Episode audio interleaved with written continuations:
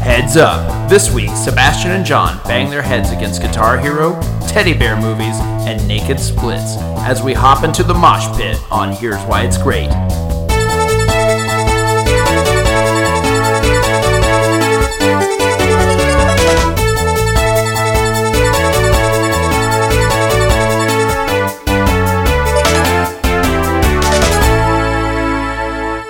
Hey, Droogies! Welcome to Here's Why It's Great, the podcast where we take what you hate and tell you why it's great.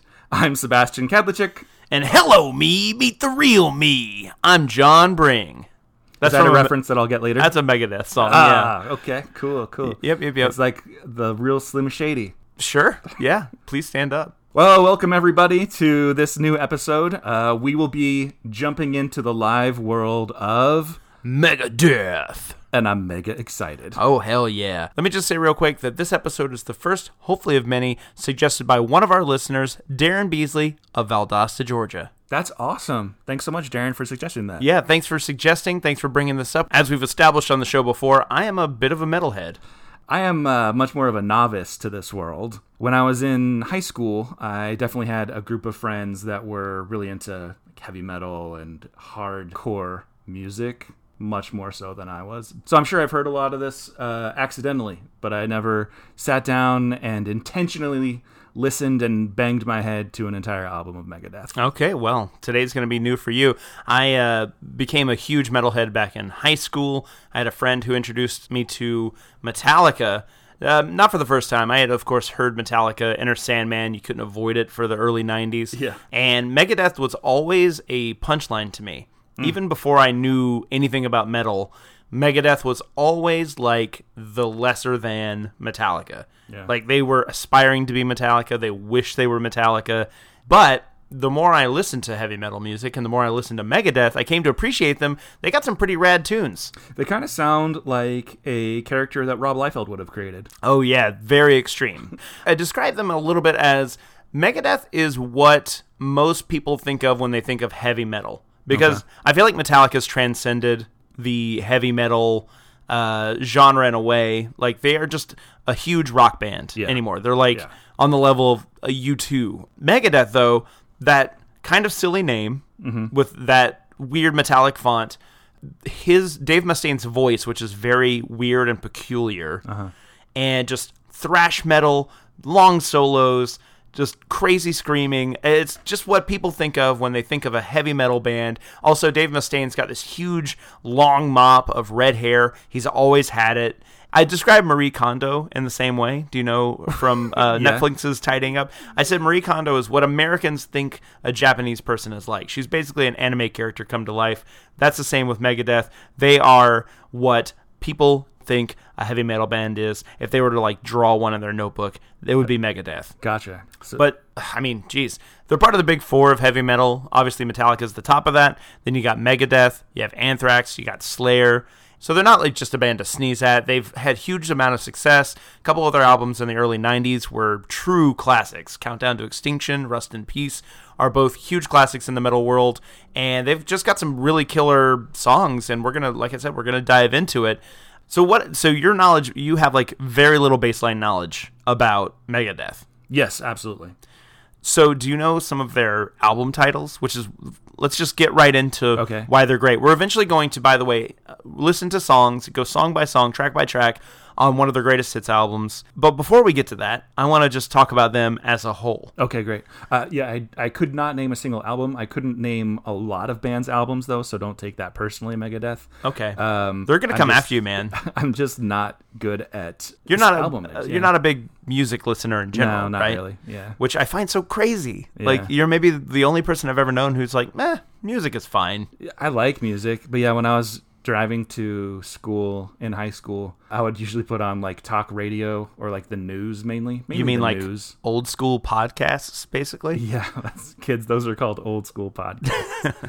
but yeah, mainly I would just listen to the news, traffic, the weather. So you were just an old fogey Yeah, pretty much. in your car. but I always knew what the weather was going to be, so that's good. It's always a good thing to know.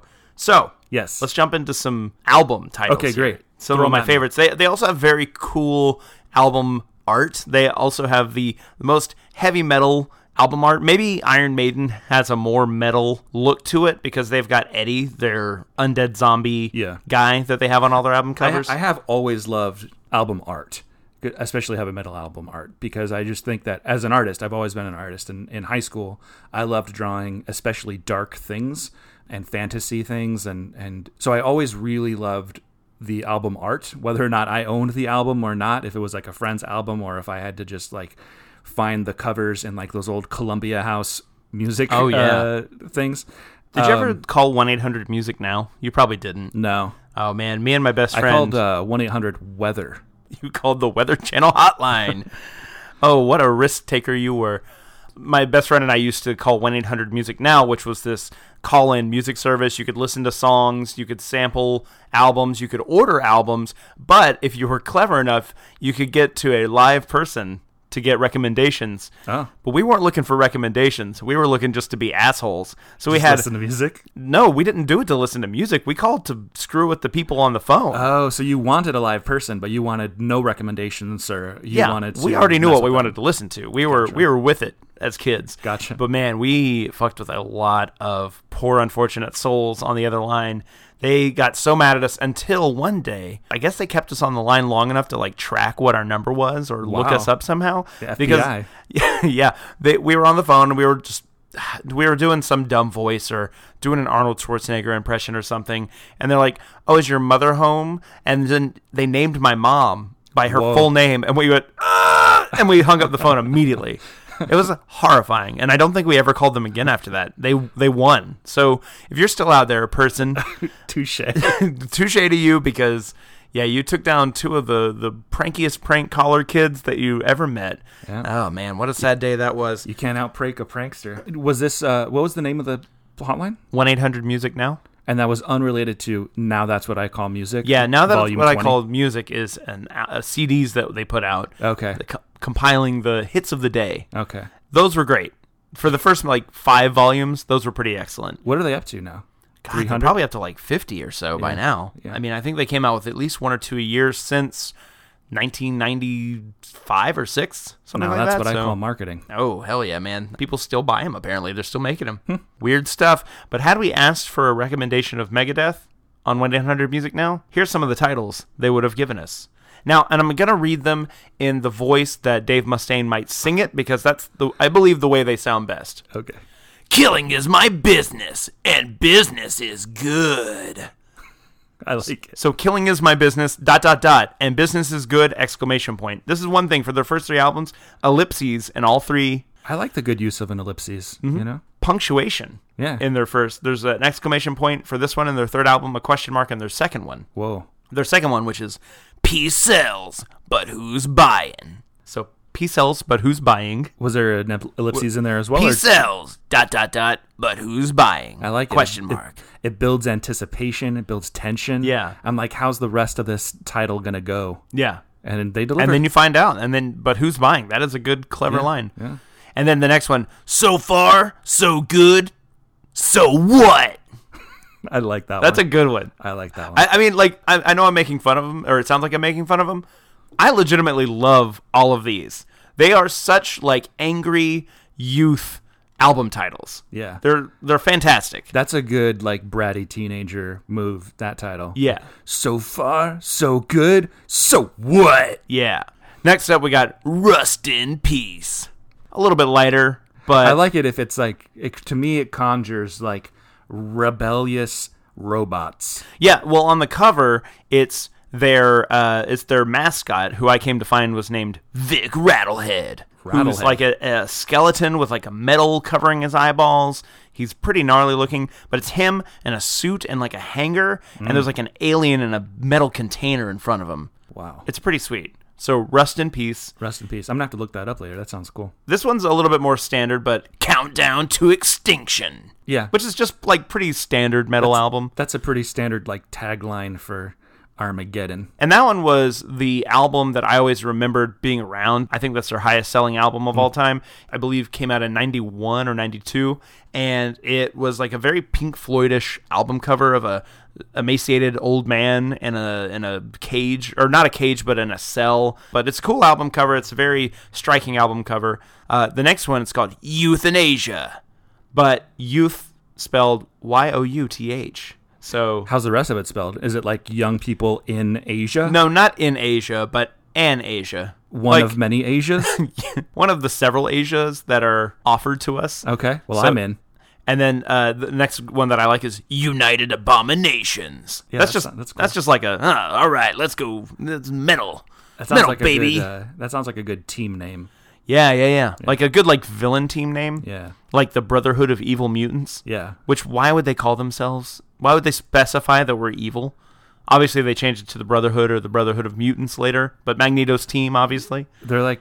they're- I mean, it was metal. You know. They're like we're evil mutants. I mean, Magneto was the head, so he was like, "Let's make it metal, yeah, that was a good Magneto voice. baby."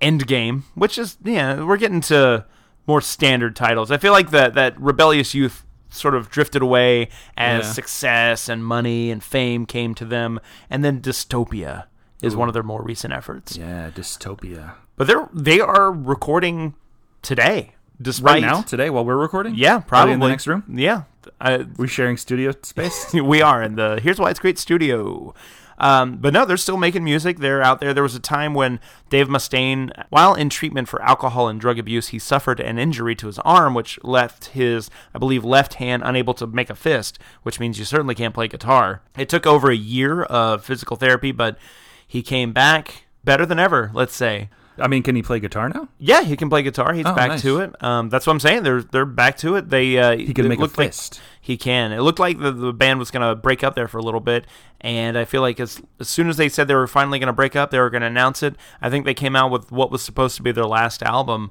which I believe was Endgame or United Abominations, and people liked it enough that they decided to stick with it and keep making music as Megadeth. I like the dramatic scene of them being like, "We got to break up," and he's left alone in his room, desperately trying to make a fist Uh-huh. with his left hand, and he wills it to happen But instead of making a fist, he makes like the metal symbol with his hand. like Satan's your pal. Yeah, yeah, And then he like comes out on the stage and because I believe it was like Brazil somewhere, like Rio de Janeiro. Oh, he was meeting Edward Cullen. Yeah, he was. He was meeting Edward and Bella there for their honeymoon, playing a little private show. Nice. And he was like, "Hey, Edward and Bella, we're gonna stay playing together." And they're like, uh, "Who are you?"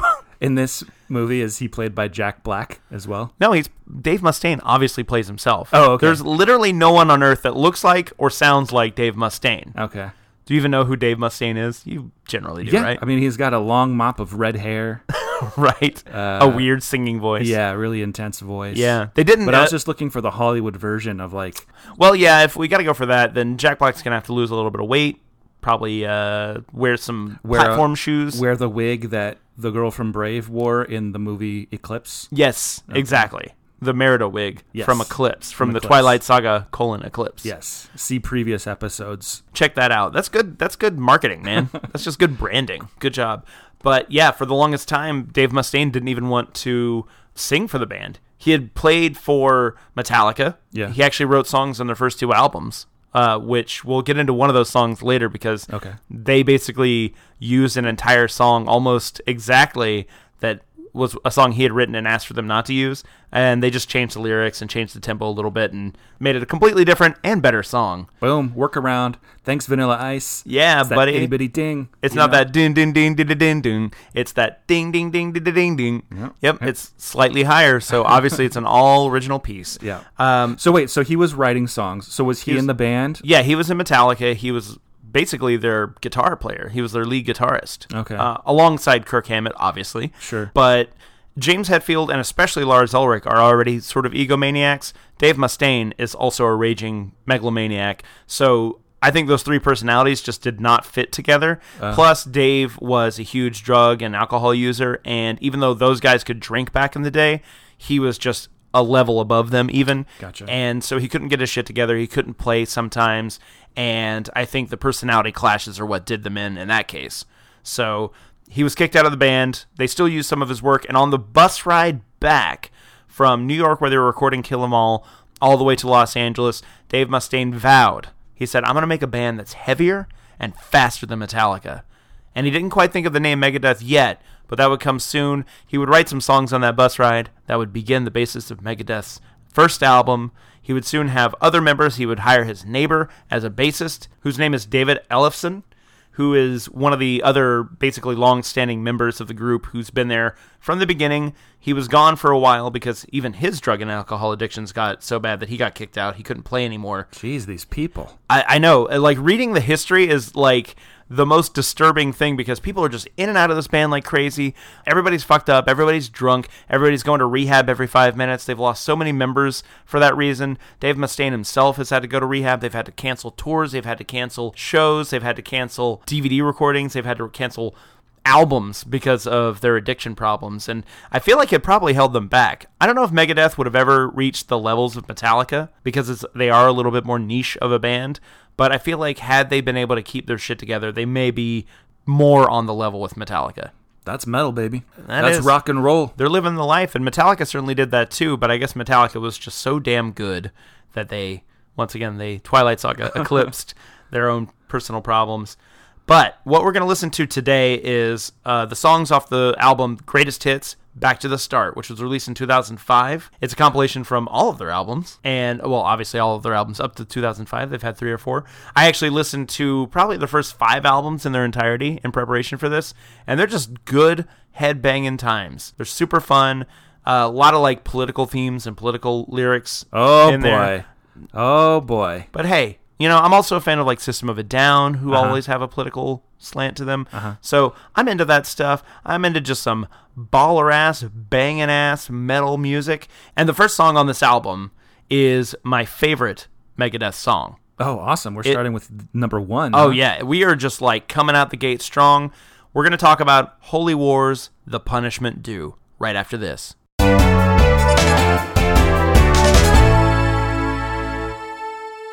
I'm sorry. I'm afraid you're just too darn loud. Thanks, Huey. So yeah, we just listened to Holy Wars, The Punishment Due from the album Rust in Peace, the opening number of Rust in Peace, and man, do they come out the gate a swingin'. What do you think? That was sick. It actually was really fun. I loved it. I, it reminded me of being in high school and college and just the friends that I did have. And I did go and see a couple of them were in bands. You know, I'd go and see them play and stuff. And just the like, it, it was just such a pure headbanging song. Uh, it was really fun. It was funny though because the intro was so long. I was like, wait, are there not lyrics? Is this just this is just the music? But also, speaking of the lyrics, it's like such so many metal songs where it's like you can barely understand what they're saying. Yeah. But when you get the lyrics, and back in the day, friends, if you didn't have the album with the lyrics inside, you had to really work to get those lyrics. You were like, ah, I know. now get I it. just look online for five seconds and found them all. Yeah. Actually, wa- looking through this, uh, looking through the lyrics as we were listening to it now, I actually found some things for the first time that I was like, "Oh, that's what he's saying." Okay, great. But this is like the perfect Megadeth song to me. This song encapsulates everything that they're about. It is fast. It's heavy. It's political. It's a great example of Dave Mustaine's voice. Uh, his guitar playing style. It's got a lot of time changes Yeah. on it. Yeah. It's it's a cool. It's like four different songs in one because I, I really love how it drops out in the middle. yeah, the middle part is actually one of my favorite parts of any metal song. It's just really cool. It slows down. It goes to like a new style of riff that's not quite as headbanging. It's pretty badass. It's just a badass song. Yeah. Badass is a great word for it. But yeah, I, th- I thought it was great. It was. Um, thank you for grabbing those lyrics. It was fun to read the lyrics. As yeah, we went through very condemning of war and the idea of war and the war machine that sadly our country propagates most of the time. You could tell it's just that the song gets you just riled up and pissed off. Yeah. which is what I like about it actually. about what I don't care. Yeah, it doesn't matter. War, man. My parents don't understand. Yeah, they don't mean- understand war. I don't understand war, but I'm mad about that too. The song just really it just gets your blood pumping. Absolutely, it was s- completely an energizing song. I was Yeah. like, oh, I need to add this to my to my iPhone for when I'm at the gym or when I'm about to get into a fight. Yeah, man. I'd be like, hold on, buddy. Hold on, let me put on my AirPods. Hopefully they won't fall out my ears. I actually have this as when I used to go running, uh, would go to a track nearby and go running. This would be the album I would play to keep my energy up, to keep my spirits up. Uh-huh. And uh, we'll get to what my other than, as I've mentioned on a past episode before for Transformers the movie soundtrack, where I would play Real American by Rick Derringer, aka Hulk Hogan's old entrance music. Yeah. There's another song on here that was like my power song. That usually it's I think about 30 minutes into the album that it would come up, and that usually would be the point where my energy would dip, and this song would come on, and man, it would get me through every time, and it'd be so good and get me across that finish line, brother. nice. But shall we go on to the next song? Let's. In My Darkest Hour from the album So Far, So Good, So What?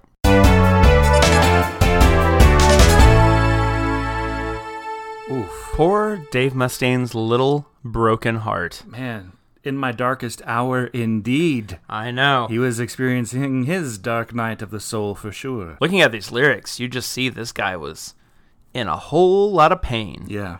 Actually, would you permit me a brief dramatic reading? Because I think this works as a poem. Oh, please do, please do. I'll just do the beginning, as we are limited on time.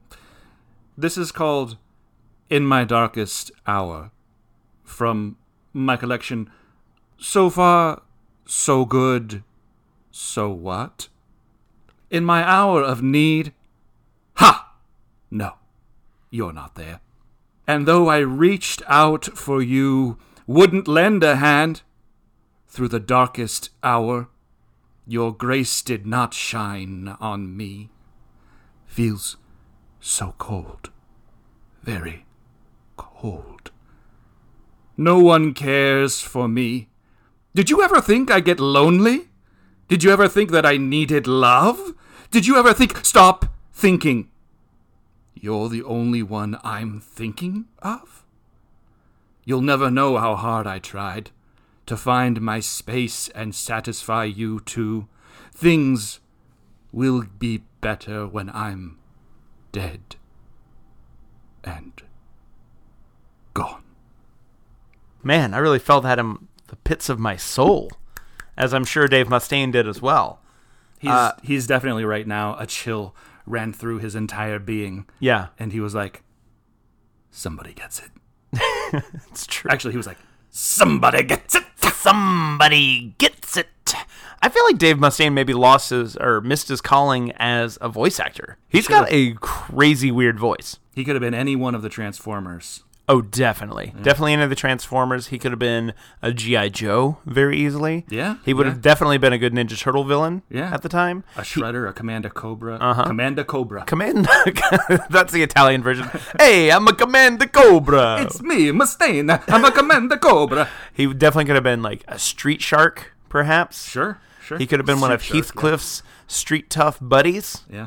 Hey, Heathcliff, where you gonna go? Are you gonna walk on that fence today? Uh, He's got quite a range actually with his voice. I've been impressed over these last two songs that he's able to like really just gnarl it up. Yeah. And then he's also got this sort of I don't know, he's got a lighter touch to it that he does once in a while. yeah, uh, that's that's the thing that's weird to me is of finding out more about the band. I didn't realize that Dave Mustaine had no intentions of being the lead singer for this band because I can't imagine these songs with anybody else singing them. Yeah. Neither could he apparently. so he did this and he is a screamer uh, he's got a ton of emotion when he sings which is actually like a legitimate thing like not everybody has that that's hard Yeah. to find sometimes and he's got it by god like he sings from the pits of his gut Definitely. and you feel his pain especially in a song like this that's basically a suicide note uh, leaving for his ex Yeah. which also says i'm so alone without you but also fuck you you suck Yeah. you, you never believed me you made me question myself made me think i was crazy it's a very twisted love affair that he had with this woman Well, I mean, when you're that depressed, you know, and when you've gone through all that stuff, I think all of those emotions do run through where it's like, oh, don't leave me, I hate you, and you know, there's all Yeah. that stuff, as we learned from Twilight. and we, we definitely ran the gamut of this in this song he's saying that all things shall pass and it's a good thing that this thing passed away He's i guess ending it i saw that as a positive note maybe like it was a good thing it passed away he's moving on probably wasn't intended that way Maybe she was dead. if she wasn't already, then he was about to do it himself. Yikes. Because, yeah, he seemed pretty pissed. Uh, but Is it too late to call the cops about this song? Uh, probably. I think it right. came out in '88. We'll just let it go. So yeah, yeah, yeah. Whatever was going to happen happened by now. Yeah, nothing we can do about it. Uh, but I, I just want to mention that I noticed when the lyrics were over, we still had almost two minutes left of the song to go, so that was fun. Uh, I but it goes into a really fast headbanging section after these this sort of slower, more melodic song than Yeah. than the first one, and yeah, he gives it like about two minutes, which is the standard time of a Beatles song for just thrashing and headbanging, and it gets just faster and ramps up and ramps up and ramps up, and eventually it ends where it began a slow, cool riff. Before we move on, I did want to mention that comparing them to Metallica, listening to this song, it sort of occurred to me that the bass in the songs is so much heavier. Metallica is not a bass forward band. Uh, usually, especially in the album and Justice for All, it is just buried so deep you basically can't hear it. Uh, now they're getting a little bit better about it, putting it more forward. But Megadeth is a very bass forward band, and I think it really adds a lot to the s- the music. I think it's great. They have a great bass player. They have a great drummer. At least at this point, I know they've gone through like 50 drummers. Like the Spinal Tap joke is like totally them. I know they've gone through a ton of drummers. But um, but yeah, I just wanted to mention the the bass lines are really cool in this. They really add a lot to like a good counterpoint to the guitar playing, which again we don't get a lot in Metallica. I I loved the intro to this song. Yeah. it definitely brought me in. It got its hooks in me, and it was so different from the previous song that we just listened to. Yeah, it definitely brought me in, and I was excited about the song. It just was a totally different tone from the the first one. Yeah. eventually it gets to, as you said, it gets to the like headbanging and stuff. Right. but his the whole tempo of the song was just. It, it brought me in. I Yeah. was like, "Oh, what's what's this poor dude going through?" Yeah, yeah, he had a rough time. Back to the the bass playing, or rather, speaking of the bass playing, Yes? our next song from the album "Peace Sells," but who's buying? We're talking about "Peace Sells."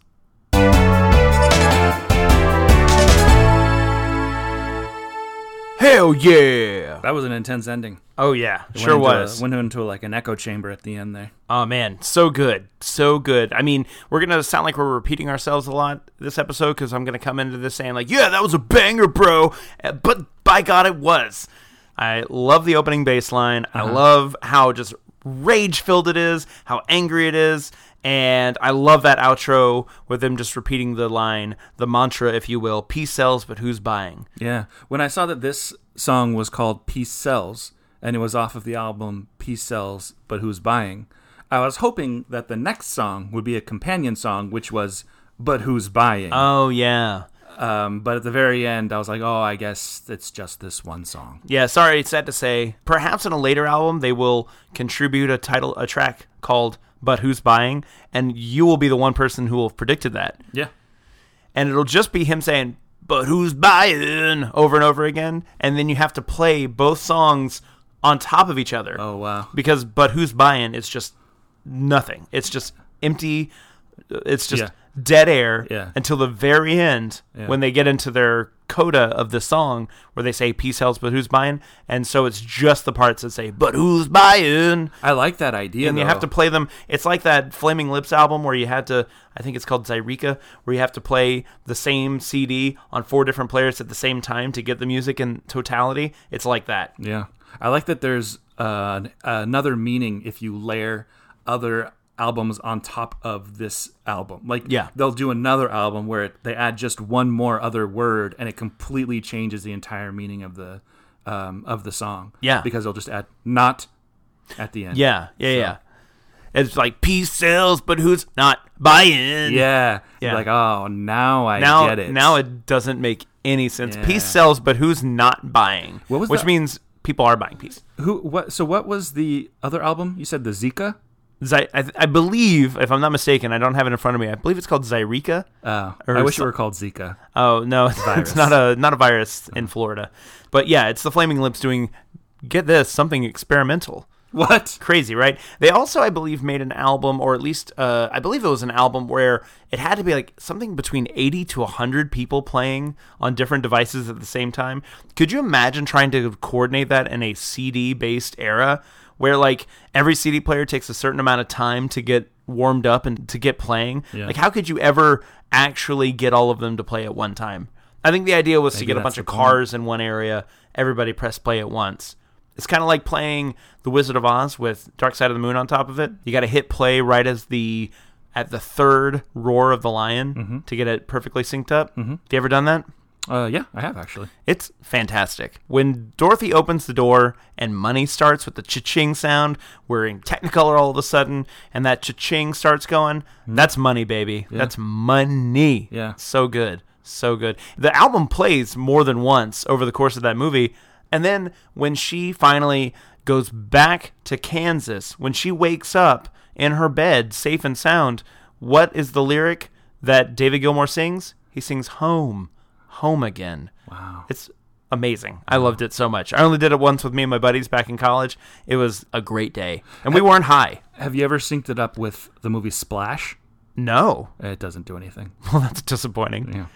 But I bet it's still a good experience because Yeah. Splash is a delight. Yeah, you're just watching Splash. Yeah. So I mean, no matter what's playing in the background, you're enjoying the fine film that is Splash. Yeah, you just like looking at Daryl Hannah being a mermaid. Yeah. young Tom Hanks. Lots What's not of to like? balls. Yeah, I don't know. It's good stuff. Uh, but definitely, that all definitely relates to 100%. Megadeth somehow. Peace sells everybody. He sells again. It's a freaking banger. It made me want to go punch somebody, made me want to jump into a mosh pit and kick some ace, but also made me want to think about the military industrial complex a little bit, you know? I wanted to hear the Beastie Boys play this song. Why the Beastie Boys? I don't know. I just was like, hey, you know what? I could hear the Beastie Boys doing these lyrics. Okay, well, yeah, maybe the lyrics. Definitely not this Yeah, their take on it. not you quite know? a rager as this one is. Yeah. But you get some Rick Rubin in with the Beastie Boys. They'd make it fun. Yeah. They'd make the military industrial complex just fun and just a little nice little jaunt Yeah. to play at a block party in Queens or Brooklyn. Yeah. That sounds great. That sounds great. Maybe we could uh, get the Beastie Boys back together, the two remaining members of the Beastie Boys, and convince them to record P Cells. Why not? Yeah. All right. Well, we're going to go do that. Also, we're going to listen to our next song from Countdown to Extinction, Sweating Bullets, and we'll be right back.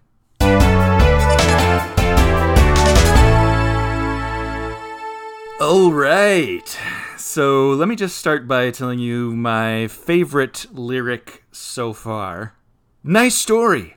Tell it to Reader's Digest. Damn it. That was the one I was going to quote too. It's exactly the line that I had. Oh, boy. What a great song. This is by far the most theatrical song. Yeah, they u- they incorporate all kinds of stuff. I mean, it's the most clearly told story. I think uh, at least you can understand him most clearly. Yeah. they incorporate the demonic laugh. They incorporate echoing at the end, like not echoing, like overlapping of the yes. lines. It, it's it's all the the song is all about him sort of having a psychotic break Yeah. and talking to himself.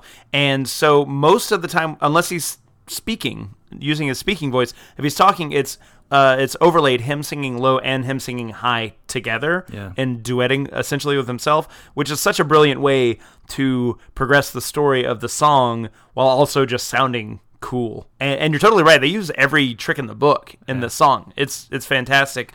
And yes, the nice story. Tell it to Reader's Digest. Man, oh man, we keep coming back to him saying, "This is where I get my." Uh, reference from earlier in the episode where I said, "Hello, me, meet the real me." I quote that so much specifically with my cousin uh, we love how silly that is Yeah. and i remember like one early morning on mtv seeing this video and it's mostly dave mustaine singing to himself and uh, singing to his own mirror image very mary poppins style Oh. Okay. um, it's it's great. I feel like his acting on this song is pretty great, and as we've mentioned, we think that he could have been a voice actor. So I actually looked up. It's like, has Dave Mustaine been an actor before? Oh, Crap, has he? twice. He's got two acting credits. One, he played himself on one episode of The Drew Carey Show in 1998. Okay. So that's obviously just like, oh, here's a celebrity showing up. Even though by 1998, I feel like probably the, the shine on Megadeth had waned. Well, maybe the people at on the Drew Carey show were like, you know, who we've always enjoyed, and he's disappeared. Dave Mustaine. Yeah. Yeah, Megadeth.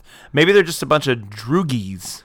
Yeah. Which we The- ca- maybe that's where Drew got his name. Oh, The snap. Drew G. Carey show. Oh man, that would be pretty spectacular if his mother Yeah. went forward in time Yeah. before he was born. Yeah. She got that Spotify money. She borrowed Yep. Uh-huh. our time machine because now with a time machine involved, we could exist anytime we want. So it could have been in the 60s when or whenever Drew Carey was born. I assume the 60s, maybe the 70s, who knows.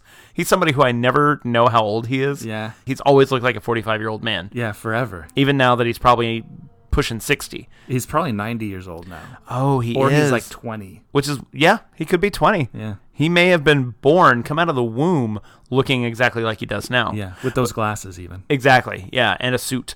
Uh, but his mother probably borrowed our time machine from our Spotify money. Sure. Mm-hmm. Went forward in time, listened to Megadeth, became a droogie herself, and she was Yeah. like, "That's what I got to name my kid, Yeah. so that he can one day have Dave Mustaine on his show." Yeah. She's very, very smart woman. Had a lot of things figured out. That was a lot of effort that she put into it because she's just that good of a mom. She she is. She's a great mom. Drew Carey. Drew, Carey. Drew Her, Carey, her name was Drew Drew D R U. She was also named Drew Carey. Oh, she was also Drew Carey? Yeah, Like D R it was U. short for Drusilla. Yeah, exactly. Yeah. Exactly. So Dave Mustaine also did one actual acting role. What was which, it? God, I want to see this. For the show, do you remember the show Black Scorpion? No. It's like a superhero. I bet if I show you this photo, you'd remember because it looks so cheesy. I remember Wizard Magazine freaking out about it because this was back in the mid 90s. Oh, actually, sorry. It was back in 2001. I don't remember that. Is This is before. uh, this a movie or a series? it was a TV movie, and then it became a series. If I'm not mistaken, it was on like TBS or TNT. Okay. It was like a Thunder in Paradise level, like Oh my God, Thunder in Paradise. I yeah, forgot about that. Like sub Baywatch, but anyway, it was about a woman who was a detective apparently in some sort of police force, and she becomes a superhero named the Black Scorpion. She wears a very dominatrix esque outfit with a really ugly looking mask over her face. Very Vava Voom look to her though. She's definitely got some cleavage going, but I just remember it being like this weird superhero thing uh, during a time when we didn't get a lot of that. It was it like- after Blade and X Men, but before Spider Man, which kind of blew the lid off of everything. Is it like a Witchblade type series or Yeah, yeah, because Witchblade was on TNT, right? Yeah. So it was probably about that level. I think it was before Witchblade. Oh, actually, it may have been after Witchblade came out. I can't remember when the show came out, but it was definitely after the comic. But it was obviously very cheap and not the best piece. It only lasted 22 episodes. So let's see if that was it was one season. So What did he play? he played uh, on one episode Torchy Thompson, and he was credited as David Mustaine. So I want to see what Torchy was all about. Yeah. I wonder if it's based off of his hair because his hair looks so fire esque. Oh yeah. Was he like a villain or something? I, you know what? I'm gonna have to assume he probably was, and it probably was another Droogie who came from the Drew Carey show Yep. over to Black Scorpion Yep. and was like, "We got to get this guy. He's he's great." this dude deserves more work. listen to his voice. He has the voice not of an angel, probably closer to a demon, but man, oh man, what a voice. They're like, so we should get him voiceover work, you're saying? We should put him in more animated film No. We need Wait till you see his hair. Yeah. His hair does half the work for him. His voice does the other half. Yeah, Yeah. exactly. It's sort of like Jared Padalecki from Supernatural playing Sam with the long hair. Mm-hmm. Yeah. Like his hair, that's half the acting. Right. and his nostrils are the other half. There you Uh, so this is a great song. I love it. It definitely is yet another like it gets into headbanging territory, but this one's cool because it is so different. It is a different tempo, a different style, all of its own. I don't think I've heard another Megadeth song that's anything like this. It's this anomaly in their career. It's one of my favorite Megadeth songs. It's very silly, if I'm being honest. Like I laugh at this song, but man, I mean, I still enjoy it. I I bang my head to it. I groove to it, man. it's so over the top. It's so like, I mean, starting off from the "Hey me, and th- the real me" or whatever it is. Yeah. like, like it's just his whole. Yes, it's a psychotic break. Oh, I have a question actually. Yeah, go for so it. he talks about he talks about gripping the axe, and he talks about I think the like getting in trouble for the things he hasn't done yet, and he talks about sweating bullets. Right, which is the name of the song. So I get that it's like a struggle between him and himself, like sort of his. His duality, his the monster within. Yeah, perhaps. his worst impulses. So is he?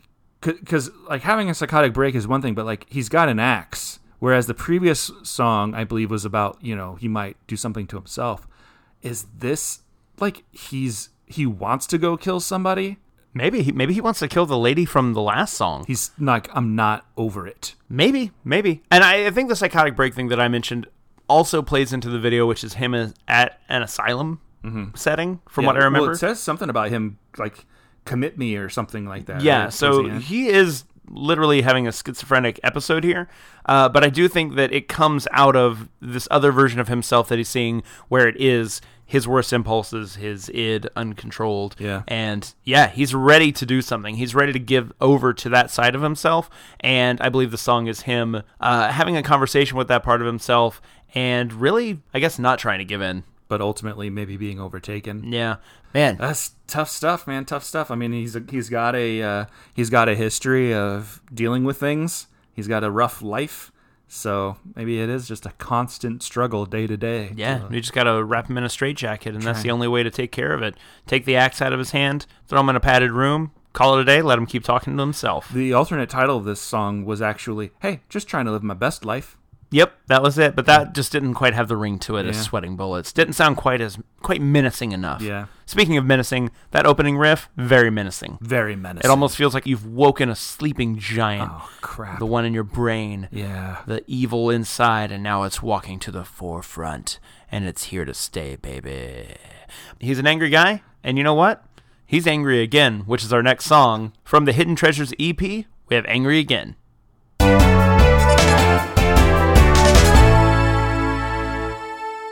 Cool. Well, we got to one that was a bit shorter. Yeah, that's a, that's a plus. uh, I've- clocking it at under four minutes. Yeah, I feel like all the other songs were just super long. So this one was it was kind of nice that it was short because it was also not grabbing me as much as the other songs. Yeah, this one definitely comes from, I believe, a little bit later in their career where they had decided to take a different approach to songwriting, a little bit more of your standard verse, chorus, verse, chorus, bridge, verse, chorus. And uh, I don't think it behooves them, honestly. It stood out to me. I mean, the the repetitiveness, I guess, stood out to me. I was like, oh, it's back to more standard Yeah. music making, which was weird because it started out with his still like weird speaking voice. Yes. you know, and so I was like, oh, this is going to be another really theatrical one. But it, besides him doing that voice, it really wasn't. No, and I think the the fact of the matter is that's just his singing voice. uh, so get used to that. But yeah, this But he is a- like speaks in the beginning. Like, Yeah, he does, this like, is the true. Speaky singing. in the Yeah. beginning. But yeah, this one feels more like if I had to like sorry to keep making comparisons to Metallica, but like a load or reload. I don't know if that means anything to anybody out there, but this is when Metallica cut their hair short and got a little bit more uh, Hmm. mainstream. I feel like this is definitely a stab at being a more mainstream radio friendly song. It's not over 6 minutes long. Mm-hmm. It's not quite as hardcore in its message or in its themes. Yeah. Um, it's just like a, a line drive down the middle, It sounded sort of like he was just I don't know angry again. if you can believe that. Dave Mustaine's an angry guy. He was angry again. He decided to write about it, and we got a pretty good song. But this is one of the ones, if I'm being honest, when I'm listening to this album, if I were to skip one, I'd skip this one. My other favorite song, besides the very first track, Holy Wars the Punishment Due, is this next song coming up. Oh sweet, Atula Monde uh, from the album Youth in Asia. I get it. You get it now. Okay. Yep. Good, good. Glad you got the reference. Atulamon, let's hit it.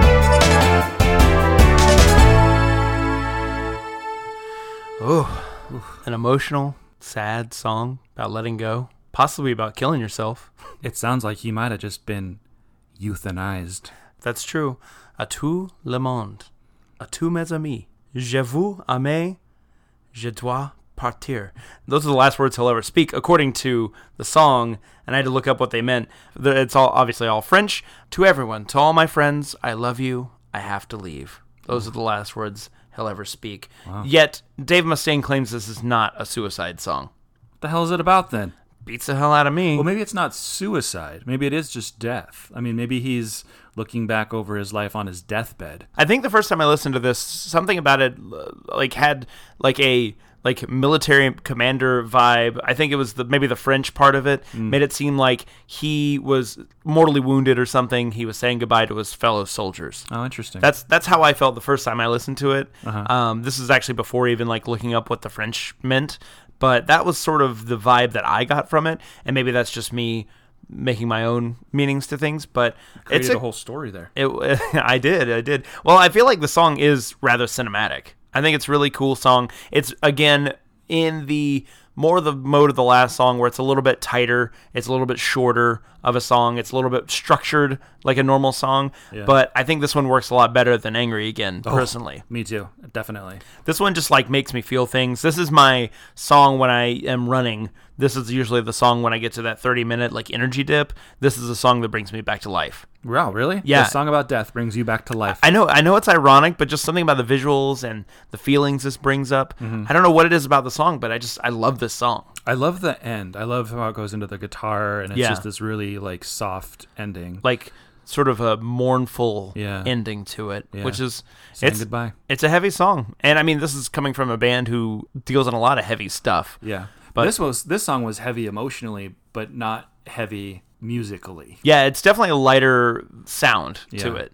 I loved it. I loved it a lot. You earlier mentioned uh, "Poor Unfortunate Souls," which is from Little Mermaid, Right. um, and this reminded me of another part of Little Mermaid, "Les poissons, les poissons." ee, ee, ee, oh, oh, oh. Oh, where where Sebastian's trying not to get murdered by yeah, that chef. yeah. It, it, cou- it was almost Sebastian's like last night, and he would have had to say like, "Remember me, Right. my he friends." would he would have sent an MP3 of the song to Ariel. yeah.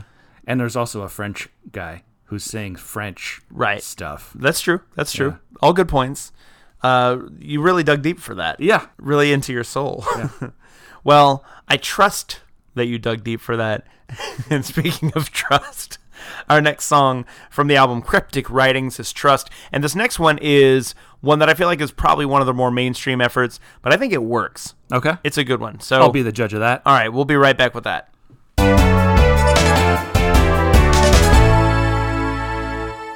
That was great. I've actually always liked that song. Yes, this is the first song that I heard from Megadeth where I consciously was like, you know what? I like that song. Yeah. I can't remember what year it came out, but it was I think in the late '90s somewhere, and I was like, oh, that's that's a good one. Yeah. Probably because listening to it now, I'm like, this is Megadeth doing their best Metallica. impression. Absolutely. I was actually just going to say that. In the very beginning, even from when it starts with the drums and then the bass and the guitar, I was like, oh, this Very- is a great Metallica song. Yeah, very Enter Sandman. Then it is one of their more structured songs. It's again a little bit more radio friendly. Yeah. Uh, which, Which is, I'm sure, how I became so familiar with it because I have always liked this song. Yeah, it's a good song. And they do go into like a acoustic part in the middle, like a little guitar breakdown. Mm-hmm. Yeah. That's sort of like almost flamenco inspired. Yeah, I love it. Right in the middle. Sounds great, but it also sounds exactly like the middle part of Master of Puppets, where uh, like an acoustic version of that. Metallica does that very well, very famously, and very often. And I feel like they definitely cop that style. But hey, I mean, It worked. it works. It works. It's a good song. It's a damn good song. It's it's something you could bang your head to, something you could work out to, something you could have on in the background. You can kiss to it. You can, uh, kiss to it, You for can. Seb and I didn't kiss to it, sadly, but uh, yeah, I don't know. why. That's because I didn't trust. Yeah, you didn't trust. But man, this guy's got some weird relationships with ladies. This guy, he's just. This is yet another like abusive relationship from both ends. It seems like obviously a lot of trust issues. Yeah. but it seems like as as soon as they're always done with each other, as far as the song goes, they're just right back into it. It reminds me of the song from by The Offspring, uh, "Self Esteem," where it's all there's a verse about him. Uh, there's a girl that cheats on him all the Mm-hmm. time, and but it's hard to turn her down when she shows up to his door, you know, ready to get it on. And reminded me of that Yeah. because he says his body is betrayed by lust. And very reminiscent of that same song. It's like, hey man, when she comes up, she's ready to go. You're not gonna say no to that. Yeah, You're you gonna make me come. You make me complete. You make me completely miserable. Oh, another just classic by Filter.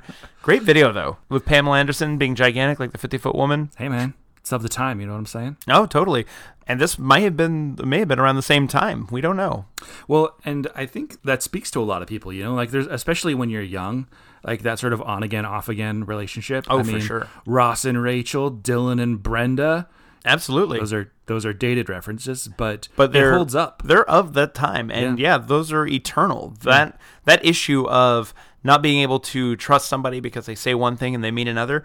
That's never gonna go away. Oh man, that's eternal and universal. Yeah. Uh, like Universal Soldier, which they did a song for. It's Yes. Universal Soldier The Return. It's not on this album. It's called Crush 'em. And it was in Universal Soldier The Return. You're a big Jean Claude Van Damme fan, so I you've am. probably seen that. Do you Uh, remember well- that? That had Michael J. White and Bill Goldberg in it, right? I was just trying to rack my brain because I'm a huge fan of Universal Soldier, the original movie, Right. with Van Damme and Dolph Lundgren, and Rolf Moeller, and you know the greats. Yes. Um, the greatest of all time. but the sequels to Universal Soldier, I don't remember. I remember the most recent one the most because there was a lot more Van Damme in it. But I feel like the other ones didn't have him as much, so I didn't care as much. And you're talking about the No new. offense to uh, the band. Right.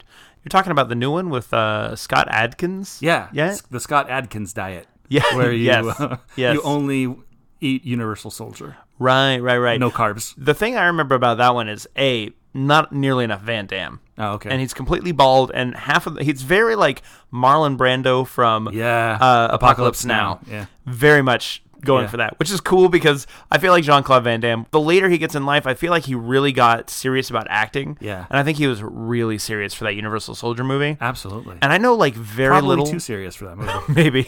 And I know just like too little about the mythos behind the Universal Soldier. Oh, I know you could probably wrap it up for me real quick, but I didn't really know what was going on. It was a cool movie. okay, Everything looked cool. Scott Adkins is great. He's very athletic and can do the the he's kicks pretty and- amazing. Yeah, he's he's good. And he's a charismatic guy. He's I like remember- a martial arts Ben Affleck. I feel like he looks like Ben Affleck and Ryan Reynolds in a blender. Oh yeah, let's put them in a blender and see if you're right. Oh man, I bet it would not come out looking like Scott Adkins.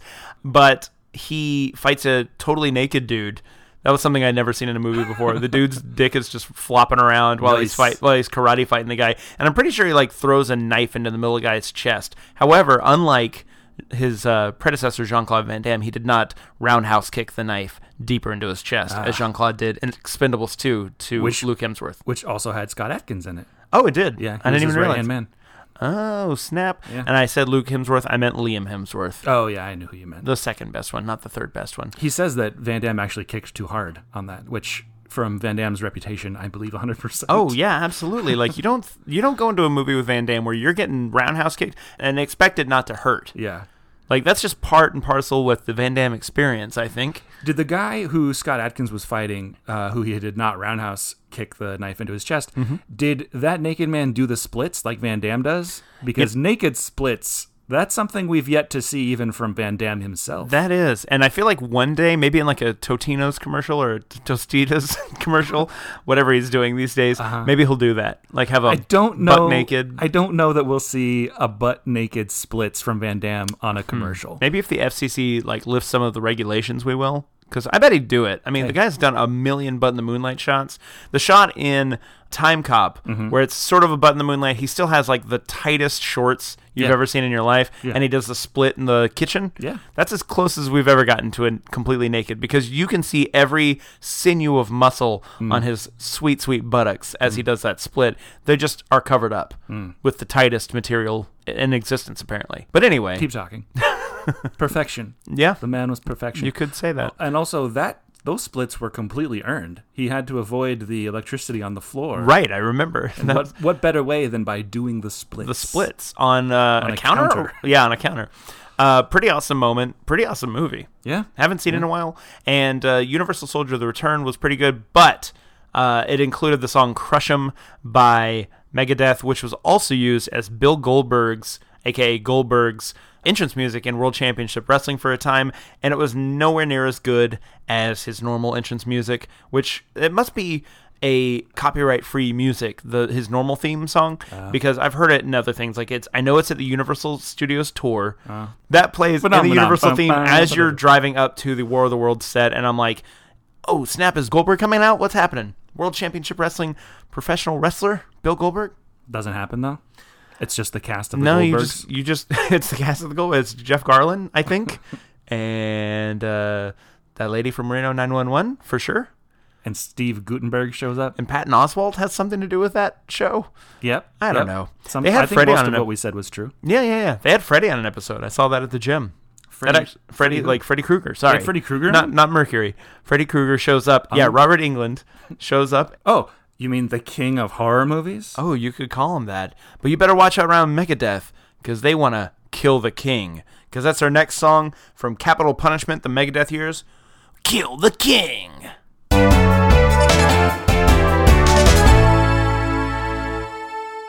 They done killed that king. I think I think the king is dead. Well, Long live the king though. Long live the king. Long live the king. This who's, is, a, who's the king?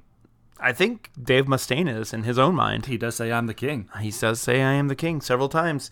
Uh, this one's another sort of middle of the road one, if we're being honest. It was fine. Yeah, it was fine. This song, I think, is saved by the middle section where they just go into a, kind of a lengthy guitar solo. Mm-hmm. That was a cool part. It changed tempo a little bit, kind of back to more the regular Megadeth roots Yeah. where their time changes. Went to a really cool, really sinister feel to it. The rest of it is a standard line drive down the middle thrasher. Yeah. And there's nothing It's wrong fun. with that. Yeah, it's fun. It's a fun song. You, and it's, easy to it's easy to sing along to. You get into the rhythm of Kill the killing, King. killing the king. It's the funnest song about what is it? Regicide. yeah, man. a term I learned from the game Age of Empires Huh. because it was the mode where you had to kill the king. The king is dead. Long live the king. Uh, that was the. Did you ever play Age of Empires? Nope, I'm was not like- into those kind of games. Oh, really? Not a uh, real time strategy. nope. You're missing out, man. I know you're more of a story based guy. Yep. I'm more of a build things and dress up your characters kind of guy. So I will get like a professional wrestling video game just so I can create characters all day, every day. And then I Yeah. play like a match and then I change their outfit for like two hours and then I play one match. That's the best. It's like dolls. You get to dress up dolls. Yeah, I never got to as a kid. I Mm-hmm. probably did. Actually, me and my best friend once, I think I've told this story before. I think I did in the Batman and Robin episode, actually, where we had a bunch of stuffed animals that we created Batman and Robin costumes for. Oh, and yeah, made, a, yeah, yeah. made a remake of Yeah. the first scene from Batman and Robin called Yeah. Return Returns. Yeah. But that was a sequel to Return, Right. where we made a whole movie completely apropos of nothing Okay. of these animal stuffed animal characters on a murder mystery. Uh, the Cookie Monster, I believe, if I'm not mistaken, was the killer. uh, but we definitely Oh. spoiler. made. Yeah, sorry everybody. I know, I know you're all gonna go dig for return somewhere out there. But yeah, the Cookie Monster killed somebody. I believe he killed Woody from Toy Story. Oh, jeez. Uh, Woody, who was slated to later come back as Spawn for Return Returns, but we never got that far into filming. Anyway, it was a sordid tale, and um, Production was plagued. yeah, yeah, a lot of problems, a lot of personality conflicts between the different stuffed animals. And when I say this, and remember the fact that I was like, I don't know, 16 at the time, I'm pretty embarrassed. Don't Pretty be, embarrassed. don't I was- be.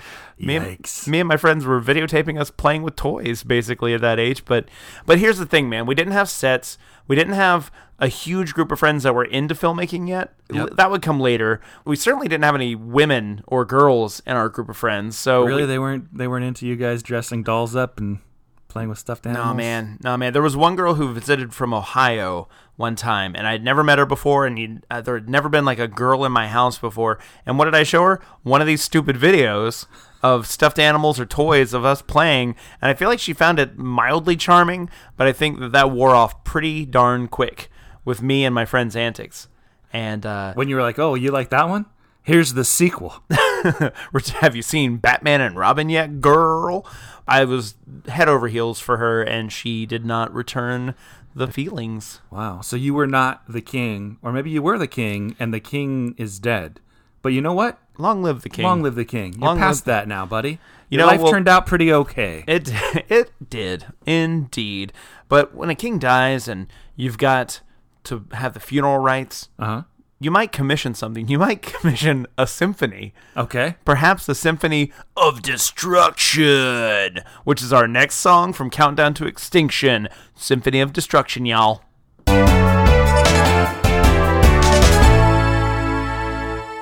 Yeah, that'll send a chill down your spine. Woo.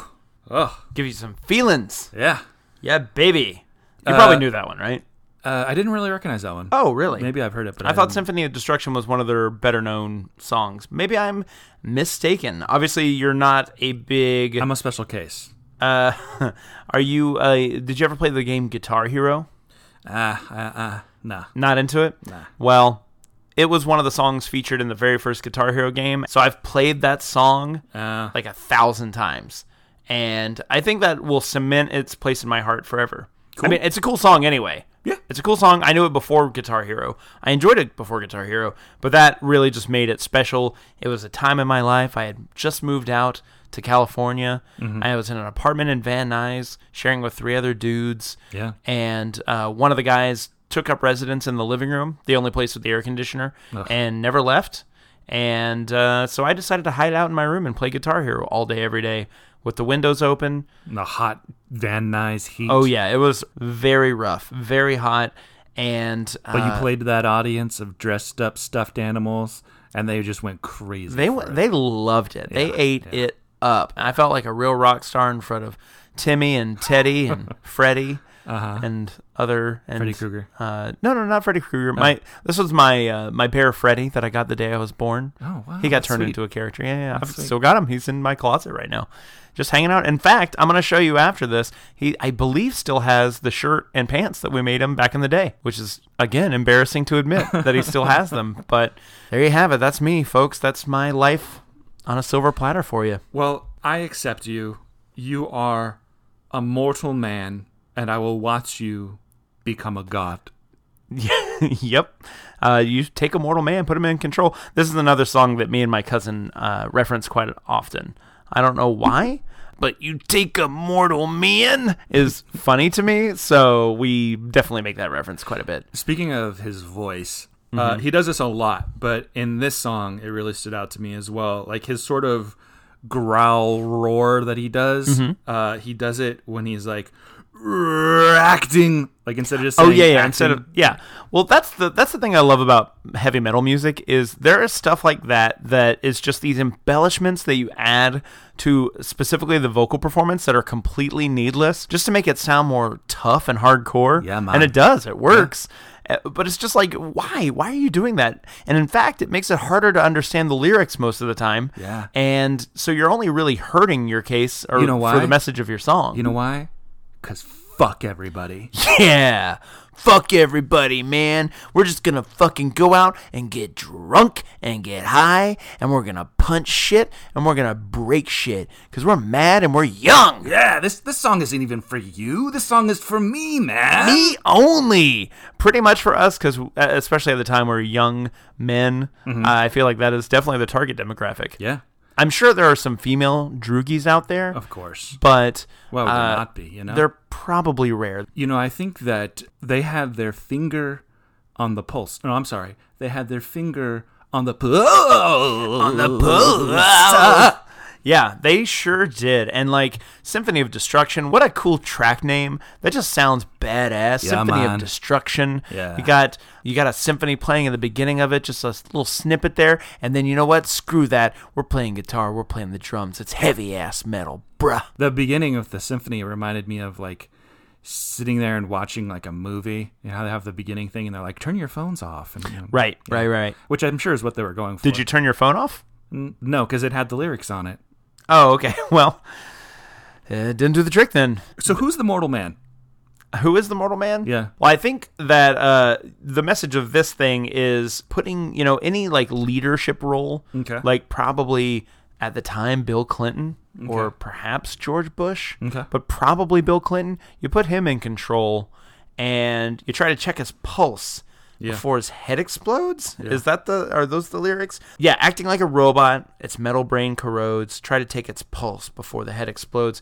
These are all really just lyrics condemning the man Yeah, man. whoever the man happens to be at a moment, even if the man is a woe man, Yeah. it's condemning the man. Yeah. He would, I mean, he would have sang the same song about Hillary, man. Yeah, exactly. would've That's the just- thing, It's about the man. man. man. Yeah, okay, cool. Yeah, I thought that's what it was. Part of me was like, oh, well, sometimes he does go into like religious stuff. Like, is this about that or is this about I like, think the I, president? I or could something? honestly, uh, like I said, a- I think it's a leader, not necessarily a political leader. It could be a religious leader, but it's saying just like the Pied Piper led rats through the streets, we dance like marionettes swaying to the symphony of destruction. I think that's just saying that this is condemning all followers, Gotcha. all the Oh, sheep, out there. Yeah, man. The sheeple. And I'm not talking about Black Sheep because he'd probably be into that. And I guarantee you they have a song named Black Sheep somewhere in their discography The movie with um with Chris David Farley Spade and David Spade. Yeah. Director David Spade of, Director David of Spade. Twilight Saga Eclipse. Mm-hmm. Oh, Eclipse. Eclipse. Only Eclipse. Only Eclipse. And he brought back the uh, the corpse of Chris Farley. Let's get sad again, folks. Let's get sad. He really needed to figure out the mechanics of how that would work. Oh, Boy, oh, howdy. And actually, this next song is a song that I realize is not on the traditional release of the CD, but it's definitely in some versions. So we're including it. It's called Mechanics with Oh. an X, baby. It's from Killing Is My Business and Business Is Good. This is a song that predates Megadeth existing because he wrote this song when he was with Metallica. This is the song that I referenced earlier that they took and copied. And in Oh, case yeah. you don't know the Four Horsemen, I'm going to play that for you, a snippet of it. I'm not going to play the, all seven minutes of it. But anyway, Thank you. what we have now is mechanics. Thank So who knows what he was saying during any of that song? I don't think he knew what he was saying. I think he completely forgot the words while they were recording, and he was like, he just nodded to them, like, just keep going. So he just did like the universal sign for keep rolling, keep Yeah, rolling, yeah. spinning his finger around. Uh, I love this song mostly because it's insane and because I also love the Metallica song The Four Horsemen, which Mm-hmm. is a much more refined version of this where you can at least kind of understand what James Hetfield is saying. Mm-hmm. It's got more clear lyrics. The lyrics are better. The lyrics on this are dumb. It's like making it's obviously called mechanics, but it's making like basically a sex reference. Innuendos, yeah. Yes, innuendos, uh, euphemisms for sex, using uh, fixing a car as a euphemism for sex, and I feel like Metallica has certainly had those types of songs, but I feel like they were a little bit more highbrow than that. You so don't think these lyrics are highbrow? Made my drive shaft crank, made my pistons bulge, made my ball bearing melt from the heat. those are all really, really highbrow and uh, in no way euphemistic. Uh, no, and, and in no way that like is a if you could even 13-year-old understand what he was would. saying. You can't understand anything that he's saying. There's like a couple times when he gets to the end of the line where he remembers what the lyrics are, Oh, right. and he'll be like, "Luckily for you," and th- and then he'll go on to the next one. Yeah. Um, now this was from their first album, so it was obviously a little bit more rough around the edges in terms of the recording. I feel like starting with their second one, they cleaned up their approach. But I do love this song. So yes, I looked at it. Four Horsemen is like seven minutes and fifteen seconds long. This one, on the other hand, is like three minutes and forty-four seconds long, and we basically get the same song, but it's so fast, so compressed, and just so. This song is wild, and I love that about it. Uh the first time I listened to it, I was like, wait, because I think it came on Pandora Mm. or something, and I just so I wasn't looking at what the title was, and I heard a really fast version of Four Horsemen. I was like, oh, cool, it must be like a live version. And then Dave Mustaine's singing. It's the exact same melody, the exact same guitar lick, just way faster and way more nonsense. Yeah. And I was like, what is this? Yeah. uh, what am I listening to here? And since then, I looked into it and realized that obviously he wrote this for Metallica, asked them not to use it. So they said, sure, we'll just change it slightly. We'll slow it down a bit so they could legally get it through and not get sued by Dave Mustaine. But man, this is just like the crazy version. Yeah, it's raw. It's uh, unfiltered. Unfil- so unfiltered that I think he just made most of the lyrics up as he was going along. he couldn't even remember. He couldn't have sued him because he couldn't even remember what the lyrics were in the first place. And then he was like, I just need to make sure I don't say the lyrics that they ended up using. yeah, he just didn't want to talk about, you know, the Four Horsemen riding or anything. Um, but I man, wish the this- name of this album, though, instead of Killing is My Business and Business is Good, that it was I'm in the business of killing Nazis and business is booming. what's that from? Is that from Inglo- Oh, Inglorious Bastards. I would have. I would have been into that. Should have got a time machine. Uh, well, hey, if uh, Quentin Tarantino would like to, or uh, sorry, not Quentin Tarantino, if Dave Mustaine would like to borrow our time machine after Drew Dru Drusilla Carey is done using it. Yeah. You know? Well, I mean, when she's, it doesn't really matter when she's done because That's it's true. a time machine. It's like Bill and Ted's Bogus Journey, where they said we got to make sure to set up all this stuff to fe- to defeat the bad guy. We got to put the key, the cage, and all that stuff. We got to make sure to set that up afterwards. And uh, obviously, th- that's sort of the situation we're in now. Yeah, Time is relative, bruh. yeah, bro. Time is a flat circle. Uh, and speaking of time machines, we could get on Doc Brown's time train for the train of consequences from Euthanasia, and that's our next song, baby.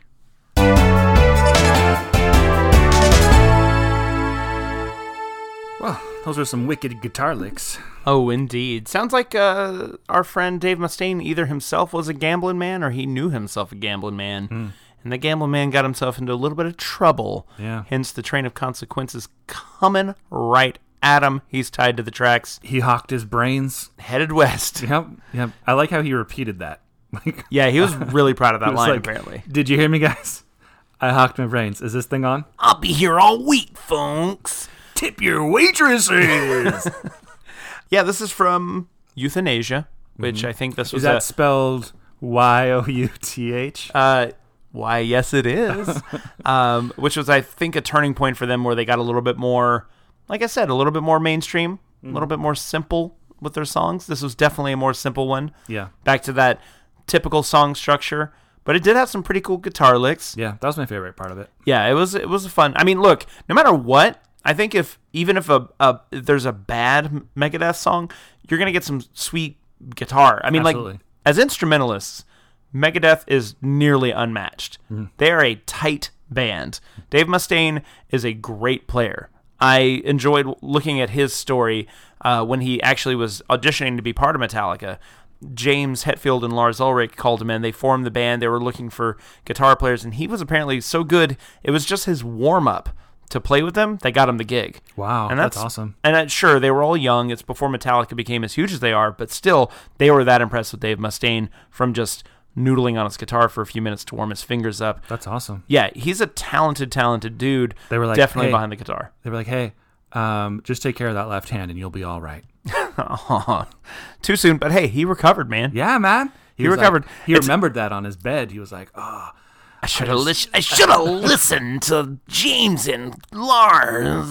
I, I just assumed that the way he sings is how he speaks. it's definitely his normal speech." By the way, my throat is burning right now from continuously doing this impression. Mm-hmm. How do you think he feels after an entire concert of singing like that? pretty good because he's all hopped up on drugs and alcohol. That's true. He doesn't feel anything. So that's just that. is that a real saying? Train of consequences. Like, is that a? No, I think that's his own turn of phrase, perhaps. I was just curious. I, I hadn't heard it before. Yeah, I don't think I've heard it before either, but I mean, it makes sense. And if you Yeah. if you gamble and you lose, you gotta face that train of consequences. Trains are coming. Unless you move out west and you hawk your brains. You hawk your brains, by the way. You know what? If you hawk your brains, I said. If you hawk your brains, I said. I don't know if you heard that he hawked his brains. Did he? Ho- he hawked them, He right? hawked those hawked brains. His brains. You know what the worst part of hawking your brains is? What? is being afraid that you're going to wake up dead. That's our next song from Peace Sells, but who's buying? Wake Up Dead.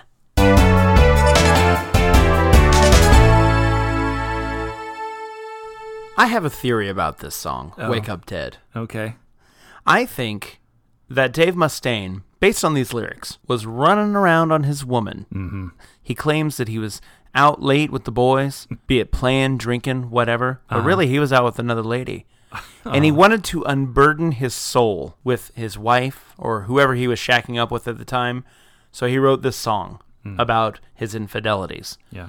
But then he got skittish about it and decided to bury the message of his infidelity and him literally saying the name of the woman that he was sleeping with on the side and buried it in about four minutes of guitar solos so that when he, he was like here babe i'm gonna play you this song okay it's gonna be all my feelings laid out and she just got like bored because it's just nothing but guitars He's, he, so he his whole plan was to Well, it- bore her before he actually. before he's- and then also when he does say the name Diana, which is the name in the thing, there's so many effects on the name Uh-huh. Yeah. that you can't even understand it anyway. well, even that whole build up. Like, so there's the first half of this story where he sneaks in and he's uh, like, oh, if I wake her up, I'll wake up dead.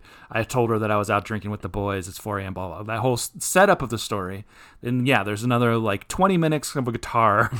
and then at the very end, he finishes his story with the whole like, um, I wonder will she find yeah, out? But it's like, I wonder what you find out. Like the rest of it is completely intelligible. Yeah. So as he's confessing, if she's still listening to this song, she's just like, I don't know what the fuck this guy's saying. And obviously this lady he was with, I mean, we've obviously covered his other troubles with her. Mm-hmm. This is a toxic relationship. He is scared Yeah. of this person. I have actually a competing theory for Oh, this. do song. you? Okay, Yeah. I would love to hear it. I think this is he wrote this song and did this song during one of the times when they were on the outs. One of the times when they were not together. And so he's like, Yeah, I'm gonna unburden myself. Also, I'm gonna rub her nose in it.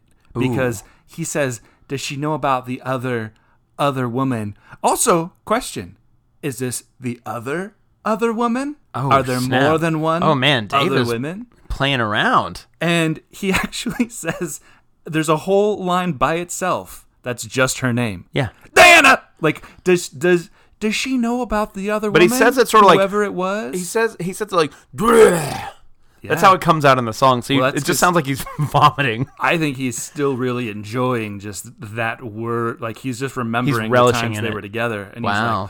He's like, Diana.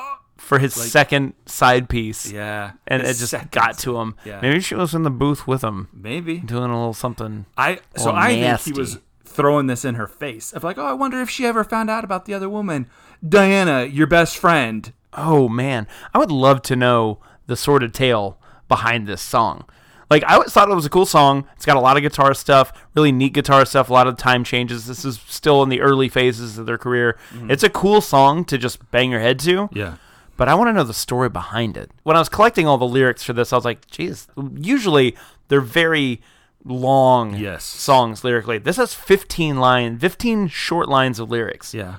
And it's like a four and a half minute song. So That's what's it's so misleading because I saw the lyrics and I was like, oh, this is going to be a super short song. No. but it was not. Yeah, like I said, I think he. I, I stand by my theory that he was scared Mm-hmm. of what his woman was going to think about him telling her that Diana was the lady behind her, now, her best friend. Yeah. as we've discovered since Yeah. sitting here, Yeah. her best friend We did Diana. our research. Yeah. yeah. Uh, they went to like Cabo together. They've done Yeah. everything together. They met back in college. They were roomies back in the dorms. He was always like, no, there's nothing going on. Like, Diana probably introduced her to Dave Mustaine. Yeah. At a, behind the scenes at a concert. Maybe Diana worked at the concert and she's like, "Oh yeah, come up for the night." She introduced Dave.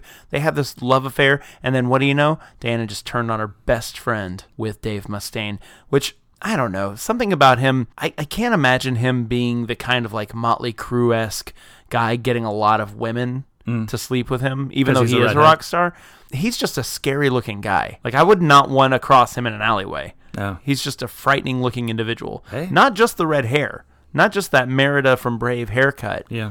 but he just, if you look at his face, it's almost like Carrot Top esque, where his face looks a little bit like it's made of plastic or something.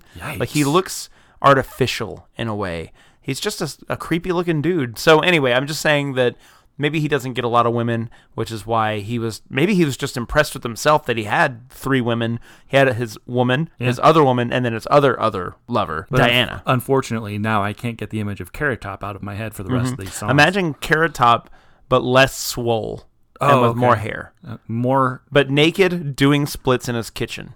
Oh, just think about that. Think about that Carrot Top butt, just Yikes. white as the moon itself, Yeah. just staring at you. Think about that, and and listeners, please think about that as we listen to our next song. And by the way, I hope you're listening with us because this has just been such a joy, and I mean that honestly. I, I love this album, but you know what? If Dave Mustaine, he seems like a an angry guy, so if he found out that Diana was hooking up with another guy, he might hang her. Which leads us to our next song, "Hanger 18" from Rust in Peace.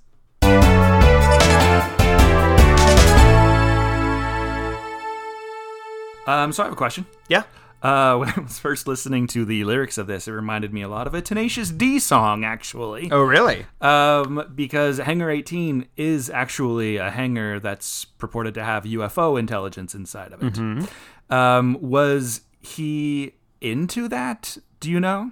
Well, that was the cover that I described to you earlier of Rust in Peace. It's all the hanger. It's the uh, all the the old white men behind him. Mm-hmm. It's got a tube with an alien in it. Uh, so I'm sure Dave Mustaine's a weird dude. and He's got a lot of theories about things. So he's probably into conspiracy theories about aliens. Oh, Ah. cool. Based on this song, I would say yeah. Yeah, I wasn't sure if it was just in like an experiment in something or if it was just I don't know. It was popular at the time. So to what Tenacious delve D into that. song? Oh, just because he was not because there's a Tenacious D song like this, simply because Tenacious D goes off on these riffs of like weird things like chasing Bigfoot and stuff Ah, yeah. like that. Yeah, yeah. So as he was describing going into the hangar Mm-hmm. and the alien technology and whatnots, I chuckled because it reminded me of Tenacious D. I see. I see. I thought you meant. I thought you were referring to a specific song.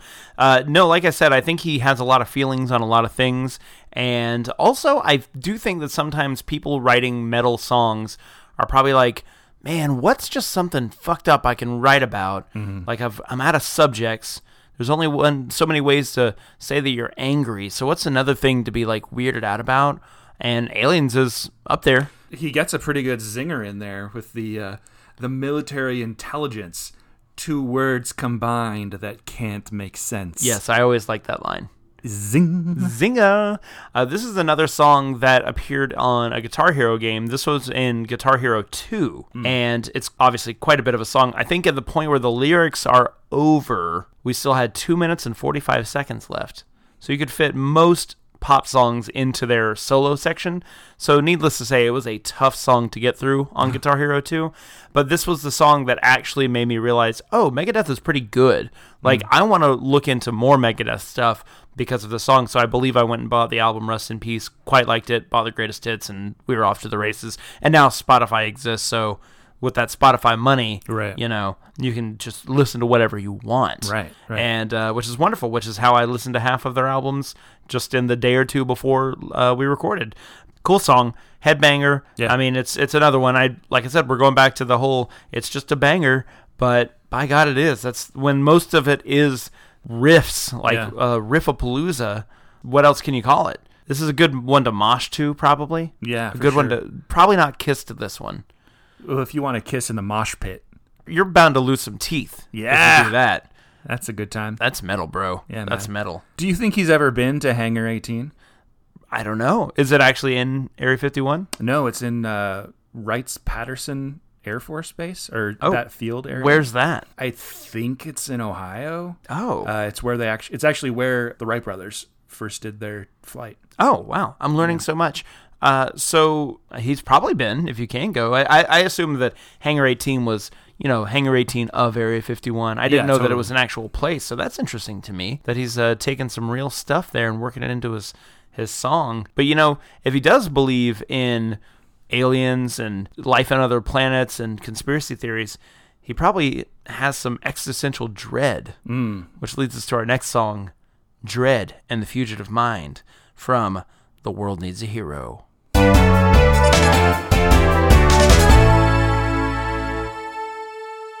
If this were the age of CDs, I would have thought that there was something wrong with my CD and it were skipping at the end there. A lot of false endings. Yeah, it's it's a tricky it's a tricky song in that way, because again we finished the lyrics of this song two plus minutes before the end of the song, so it's kind of I think we're sitting here and we're marking time by playing these songs and we're getting through it. So maybe somebody listening to it in their car or on a workout wouldn't quite think about it so much, but me when I'm finished reading the lyrics and I'm like, oh shit, we got two more minutes left, uh, and I enjoy all of it. I enjoy all the guitar playing. The drumming in this one is particularly good. Uh, the part that Sebastian's referring to is after the lyrics are done, they get into uh, more of a another headbanging moment, but it's like a double bass section where it's very reminiscent of Metallica's One with the double bass playing. It's a more upbeat version of it. Uh, it's more fun because One is definitely like a dirge, but uh, it's a cool segment. It's fun. You could bang your head to it. You could probably kiss to it. Oh yeah, You could definitely make out to this song. It'd be a weird experience to make out, but um, I guess, you know, something for everybody, right? yeah, man. This song is just about, uh, I guess, Dave Mustaine is getting away with stuff. It's feeling guilty. He is feeling awful guilty and, and wants to be punished. Yeah. He's ready. He's ready for it. I think this goes back to that other song, "Wake Up Dead," where he wanted to unburden his soul to his woman. Yeah. This is just his him unburdening his soul to the world at large of all the shit he's done, which at this point in time probably is a lot. He's done a lot of drugs. Probably said a lot of nasty things to people. Probably put some people out of work. I know he fired a lot of people from the band for weird reasons. So maybe this is his way of uh, sort of his mea culpa after all of that. Do you think this is a very personal song, like that he is talking about himself, or is he talking about a larger social disease of like greed and whatnot? probably a larger social disease just because I don't think I maybe I'm projecting, but I think that Dave Mustaine is a legit megalomaniac and I think that he probably doesn't see any sort of harm in what he does himself or any problems of his own behavior. So it probably is talking about a larger social disease. Do you think the part where he talks about there being no judgment? If I'm right, I lose nothing. If, If you're, you're- right, I lose it all. Do you think that has to do with like a spiritual judgment or just with like the police coming after whoever? Like, what do you it think could that judgment serve as is? both. I think as both. I think for him, for anybody coming at him, uh, anybody in his life. I Hmm. think. Those are my only questions. Thank yeah, you. yeah, no problem. But I think it is a song that maybe could represent either. Could be a very personal song. It could be a wide range of things. Uh, there's a lyric in this one that I really like, uh, legitimately, which is, "If you shake my hand, better count your fingers." Oh yeah, I love that line. It's a cool song. I, I enjoy the song a lot. But apparently, he's getting away with a lot of misdeeds in his Mm-hmm. life. If he's evading the law, evading our judgment, yeah. he's probably getting by by the skin of his teeth. Which brings us to our next song, Skin Oh My Teeth, from Countdown to Extinction.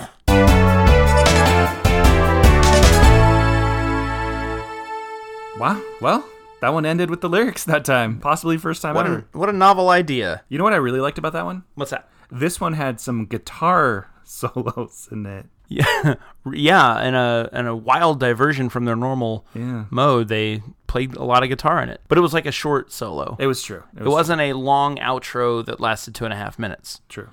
So it was a tight song. Tight. As the song was beginning, it's talking about him uh, wrapped around a tree, body broken in a wreck, uh, Slit wrists. slit wrist. I believe he said like a a, a, a hit and run at a crosswalk. yeah. And it's like, man, this should have come before the last song about him getting away with stuff and not getting punished for it because I feel like this is actually like chronicling some of his misdeeds, but mostly it's a song I believe about him fucking around and getting himself killed one Yeah. way or another. Yeah, it's interesting because there's it's like all these ways that people can die or I mean, it starts with self-inflicted stuff it looks like.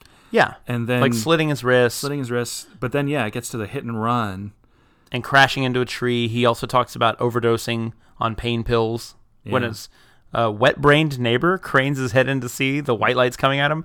What's wet brained? That's a never a term I've heard. I actually think I've heard that term, but I don't Oh. remember what it means. If it means like he's slow, I can't remember what it means. I mean, obviously, it probably means that he's a dummy, but I'm just uh, wondering where that phrase comes from because I've never heard it before. I have actually heard that phrase. Oh, okay, before. cool. Yeah, the white lights of a train bearing down on him, no escaping.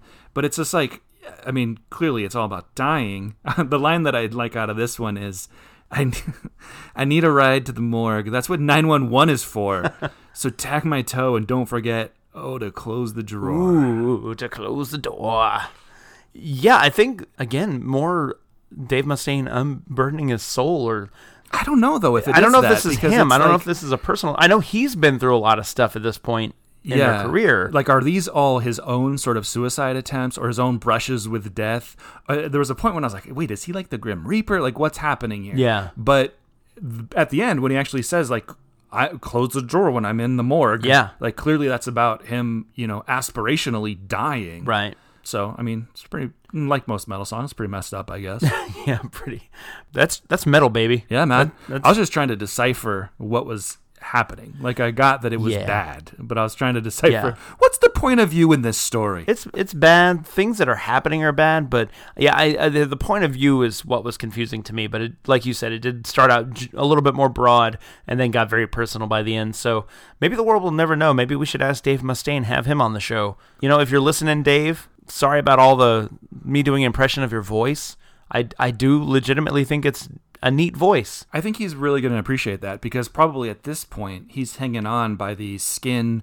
Oh, my teeth. Is that him? His teeth getting hurt in the middle of that? Yeah. Oh, my teeth. Oh, my teeth. Like, oh, my sciatica. Yeah. And I didn't even know teeth had skin. It's like that sticky film when you haven't brushed them for a long time. Or like when you eat spinach, Yeah, like definitely. you eat too much spinach and you Yeah. get that weird film in your mouth. Yeah. Folks, He's just barely hanging on. eat your spinach. Well, I mean, it sounds like he's dealing with a lot of stuff that's, you know, possibly the consequences or the train of consequences, even, or the fallout from his interactions with both Diana, the other woman, Mm-hmm. and his main squeeze. Who I'm going to name Karen. Karen. And for all we know, Karen is a bit of a she wolf. That's right. From the album Cryptic Writings, we got She Wolf.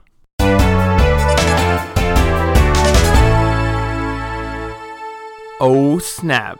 Karen Dunn got her claws back in you, Dave Mustaine. He has got some real bad issues with women, Yeah, man. just generally. I do wish that this the album was called Cryptid Writings. Oh, that would be tight. Because then it's a she wolf. She's like a lady werewolf. That's right. Like Leah from the Twilight series. That's right, man. she just wants to imprint on somebody and never got it, f- for all I know. Uh, but the lyrics are, I mean, come on. Like, the mother of all that is evil. Her lips are poisonous venom. Wicked temptress knows how to please. The priestess roars, get down on your knees. I mean, th- those Praying Mantis. Yeah. Enchantress. There's yeah, there's just a lot of Yikes, man. He's got some complicated feelings. Maybe they're not that complicated. I don't think they're complicated. I think they're pretty focused. yeah. But yeah, somebody done wronged him. Karen done wronged him, but he also wronged Karen. Yeah. That's the thing. This is what happens. This is that train of consequences we were talking about earlier, David, as you're known in your episode of Black Scorpion from 2001, David Mustaine. You can't mess around on Karen with Diane. It's her best friend. You just don't do that. You don't pit two wonderful women against each other for your affections. I know it may make your male ego just soar, Right. but you can't do it. And then when they turn on you, when Diane and Karen, they start a relationship together and then they just flaunt it in your face, you can't get mad at them. You can't write a song about it. And I mean, even your other woman is not going to be Yeah, like, we haven't even gotten to the third woman yet. Yeah, Gloria. She's just going to go back with Diana and Karen, and they're all going to live happily ever after in the most amazing three way you've ever heard about. And you're going to be left alone, hanging on by the skin. Oh, my teeth! Reminds me of that movie, The Other Woman. Do you remember that one? Um, Where it's about a guy who's like messing around. It's got like Cameron Diaz and Leslie Mann, and they're both his women, but it's also got a third woman, Kate Upton, and it stars Jamie Lannister. Do you remember that one? it's not called the other other woman. No. Oh, it's That'd not be the called Dave chasing. It's not called chasing Poppy. What is what is chasing Poppy?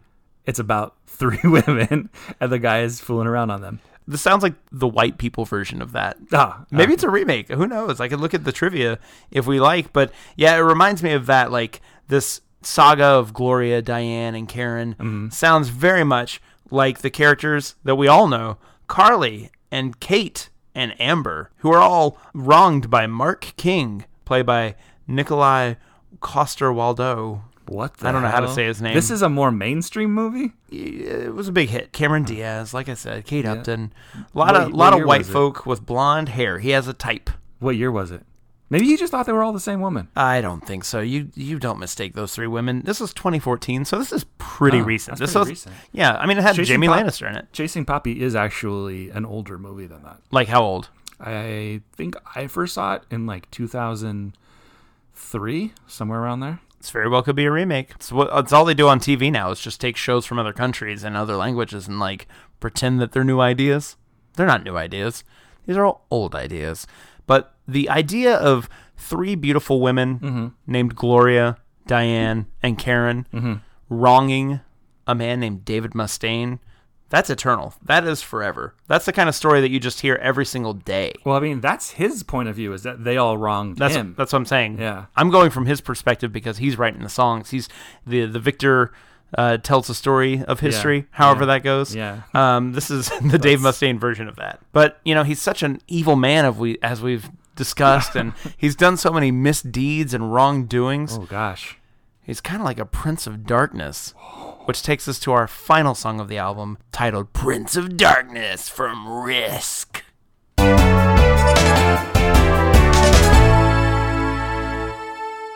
Oh, well, that was uh, that was definitely a mosh pit song at the end there. Do you think that this is him kind of unburdening himself about like, look, I've told you guys all these stories. The truth of the matter is I am actually Satan. Is this like his end of a Scooby Doo episode moment where he's just like pulling the mask off and it's like, I was Dave Mustaine, but really I'm the devil. That would be cool. I would have gotten away for it too. That wasn't for you crazy kid. You listeners out there. Um, yeah, I think you're right. I think that's pretty much the long and the short of it is Dave Mustaine is Satan himself. Well, here's why it's great. the Dark Lord. No, this is a, a cool way to end it. It really is the culmination of his feelings on either himself or society, depending on how you feel when you're listening to these songs. Mm-hmm. Yeah. This is the culmination of all of his, uh, all of his badness Yeah. uh, spread throughout this entire record, all across their entire career. It's also the most metal thing to talk about the Prince of Darkness. Oh, absolutely. I mean, it's. I mean, Black Sabbath started it yeah, this with the is song metal Black in a Sabbath. nutshell. Yeah, absolutely. That's actually what I was thinking when I was we were listening to the song. I was like, these lyrics are so like not specific to anything. Yeah. And they are just metal to the core. They're like metal buzzwords. My victims are rich or poor, young or old, strong or weak. I cause millions of accidents. I am cancer in your bones. I fathered the lie. Twist what you say. Speak not the truth. I am insidious, impartial, deep inside your chromosomes. Which chromosomes? You don't hear that word in, used in songs very often. True, true. I was like, oh, chromosomes. All right, you got me listening. I'm interested. You woke me up. Uh, took me back to bio in high school. It's like you could give this to Ozzy Osbourne. You could give Mm-hmm. the song to Dio. You could give this song to uh, Queens of the Stone Age. Actually, I really felt when we were listening to this, this sounded back to my comparing them to Metallica. Mm-hmm. This felt like a Metallica song. If you sort of lightened up some of the themes of the devil, Uh-huh. it would sound like a Metallica song from the late 90s. Yeah, it Like a s- sounded a, little hard. The lyrics are a little hard for. Yes, that's what I mean. It's like soften those lyrics up a little bit, but like the musicality of it really sounded very like load, reload Metallica, kind of like a little bit bluesy to it. But it was good. I enjoyed it. I enjoyed it as well. It was really a good one to end on. I think. It was, it was. Because Megadeth is a metal band, one of the quintessential metal bands. And yeah, you got to end it with that quintessential metal feeling. Yeah. And now that you've listened to Megadeth, what do you think? What are your feelings on it?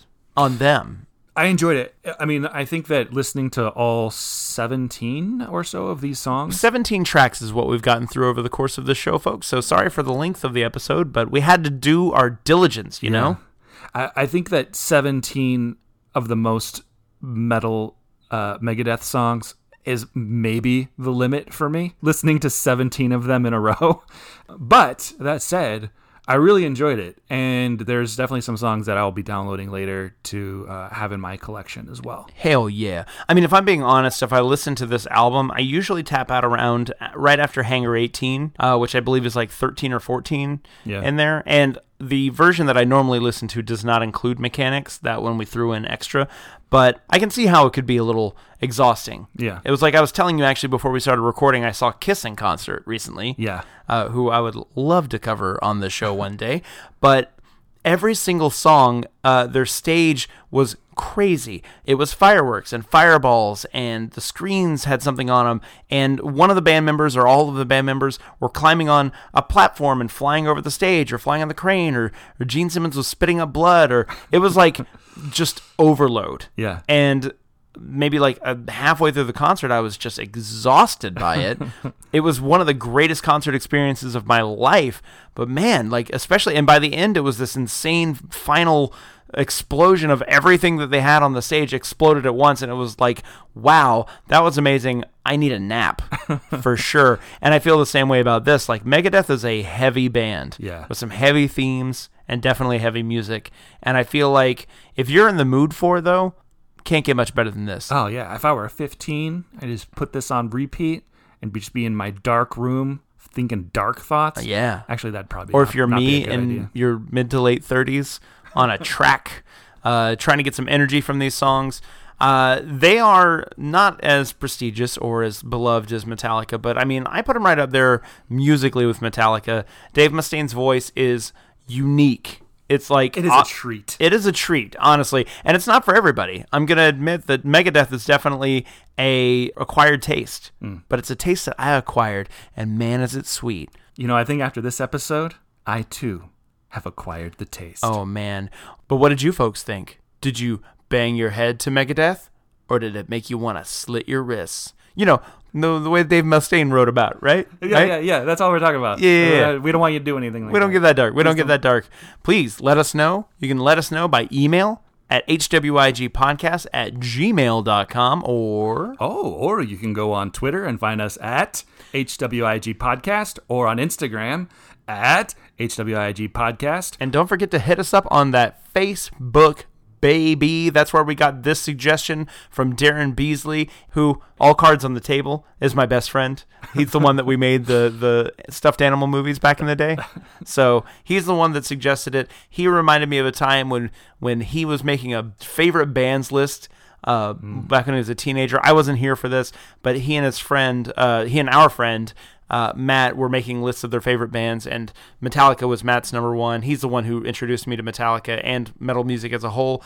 And then he put Megadeth somewhere else on the list, and he was saying, comparing the two bands, and he said that, you know, like Megadeth, like it just doesn't roll off the tongue like it's Megadeth, but instead of like Metallica, it just rolls off the tongue. So Fair there was a points. discussion discussion about that that eventually led us to doing this subject today. So thanks, Darren, for writing in. And please remember to write in yourself. Let us know what you hate so we can tell you why it is great. But until next time, folks, I'm John Bring, And I'm Sebastian Kavlicek.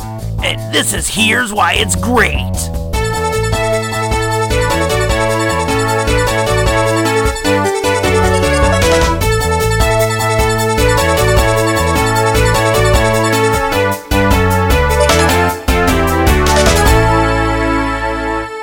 I know it's at the Universal Studios tour because it's like a dun dun dun dun dun dun dun dun na na na na na na na na na na na na na na na na na na na na na na na na na.